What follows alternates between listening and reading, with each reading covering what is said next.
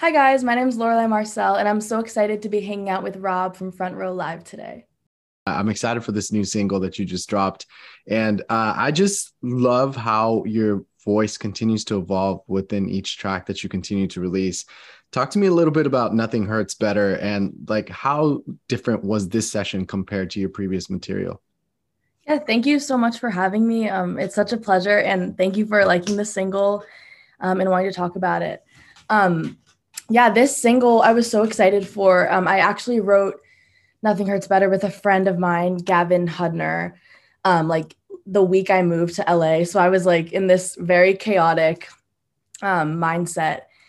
And it was like my first session after moving. So I had a lot of like pent up feelings. and I just got out of a relationship and I left my family for the first time. So it definitely is a very meaningful track to me in that way. Um, just because when I listen to it, I feel like I'm brought back to this world of chaos and confusion. But luckily, I'm out of that now. So I can really sit with it and enjoy it um, as you hopefully are doing as well. So, yeah. Now, when you got together with Gavin to, to work on this track, like, as far as the writing process goes because this is a more personal situation this is like it almost seems like you were writing it as it was going on so um, how different was that writing process uh, knowing that this was like a very fresh kind of uh, issue going on?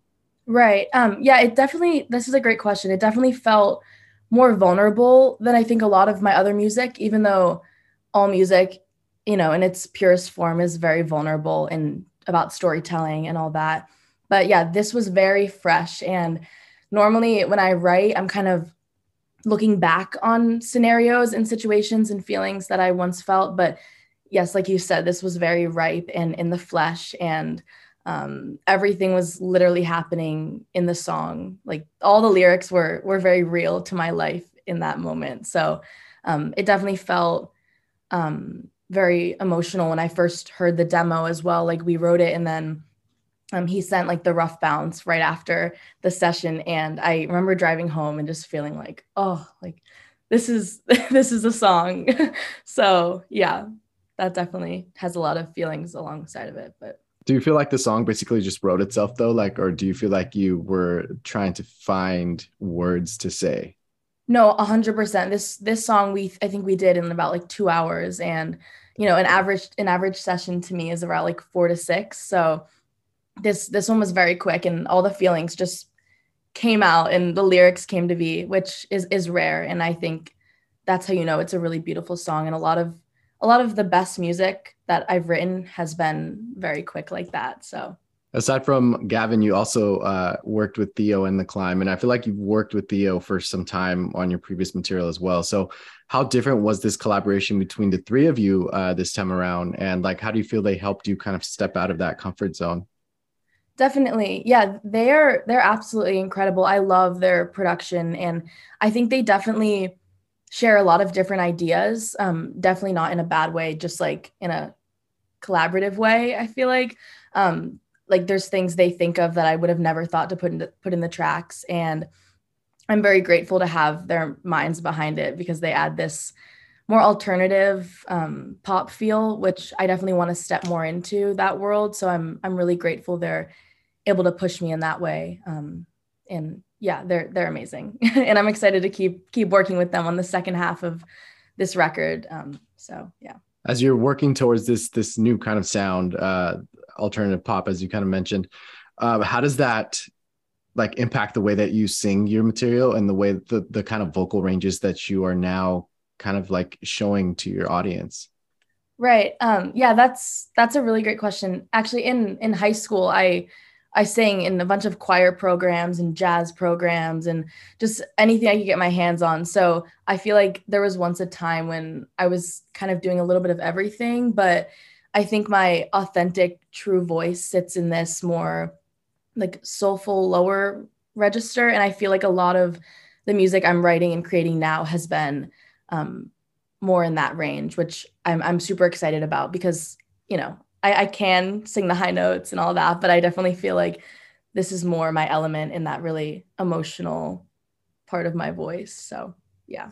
So cool that that is your like your comfort zone especially because when you're when you're singing a song that's more vulnerable you i mean that control must be a lot harder when it's like something so true and dear to your heart like so did you have any issues during the during the recording process of this song like um, being able to control your voice the way that you did or was that literally just like your natural singing in lower in a lower tone um I think it was a I think it was a bit of both. I, I, think there were definitely this song in particular, Nothing Hurts Better, was definitely a bit more challenging to record than the other ones. I think I might have also been like a little under the weather the day I did it, so I it might be a little biased, but um I I, I think I think this song in particular was was a little more challenging to record because it it sounds simple at its surface, but I think it takes a lot more control to sing really straight tone, like simpler music like that. And with the vocoder in the chorus, that was actually like the hardest part to record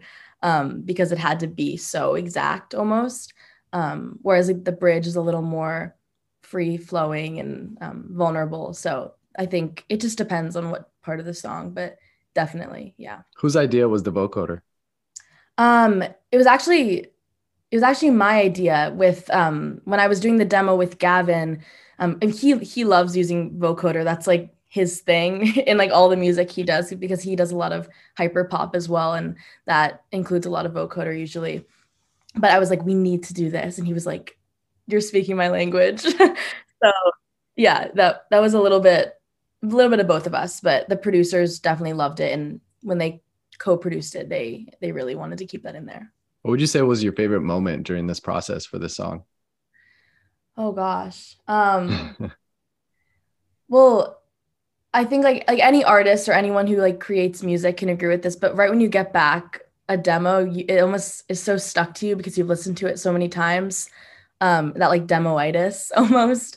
Um, so I think I just listened to the demo Gavin and I did so many times that actually when the producer started working on it, I was like, this is so cool how it's like getting a different life. Like I've only ever heard it in this one this one way. So I, I definitely think when they kind of took it under their wing and started adding to it and taking away, I think that that was my favorite part. You did mention that this is this is uh, another taste off of an upcoming EP. So um, the fact that you are going through this um, kind of uh, change in, in music or sound um, and working on this EP, like would you say that this song is what is leading the way for this EP, or would you say a different song that you created is what made you want to go this route? Yeah, um, I that's a that's a challenging question because I want to say yes, but also um, on the EP, the EP is called Stranger, and I think I think the song Stranger or even How to Love Somebody, which How to Love Somebody is the focus track of the EP. Um, I think those two kind of lean more singer songwritery and but also have this like pop alternative feel to them um i think i think stranger is kind of the song of the ep um not just because it's the title but because i feel like it involves a lot of the elements of like vulnerability and more that emotional sound um but still sits in that like darker pop world um, that i'm trying to get into but I would I could say the same for Nothing Hurts Better because I was also just so excited about it that I was like, this is my new sound. So yeah. So where are you at right now as far as the EP goes? Is this something that you're still working on the material or is this something that's like done and you're just ready for that release?